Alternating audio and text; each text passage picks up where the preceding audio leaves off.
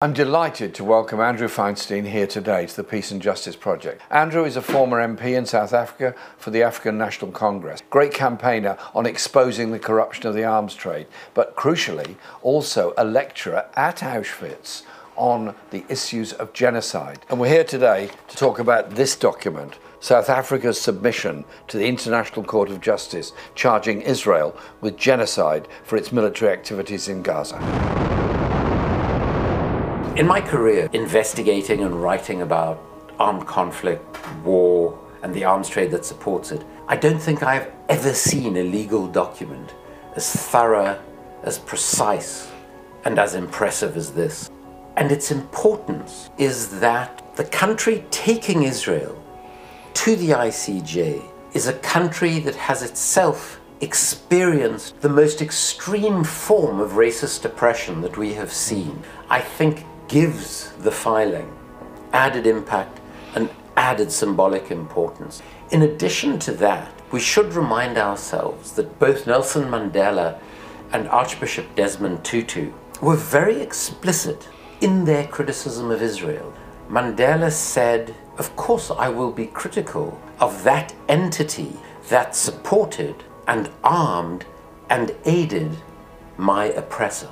What's the implications for Israel if the court finds in favour of the South African application? It will mean that one of the world's highest courts has defined what it is doing as genocide, the crime of all crimes. 30,000 already dead.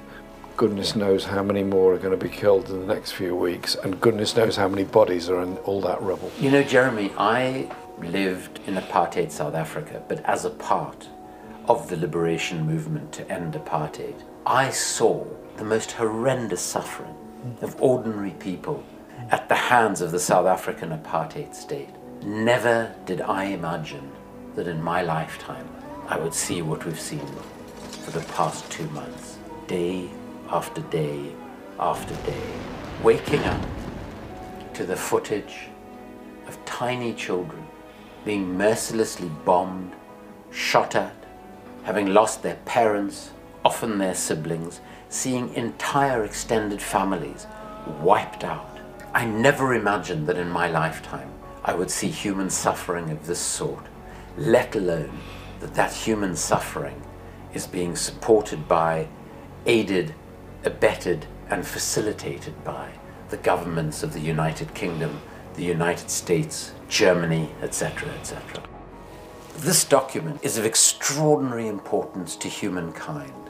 If South Africa succeeds, it will make clear that no one is above the law, that no one can slaughter innocent people in the way that we have seen in the most appalling circumstances. So, in the name of humanity, come out on the streets on the 13th of January as we again march for Palestine and march for an immediate ceasefire. If you're in the UK and you can get to London on Saturday, please do. But if you can't get to London or you're not in the UK, join any local demonstration in solidarity with those that are going through such horrendous times, watching their loved ones and families being murdered in front of them by arms supplied by the United States and Britain. Be there.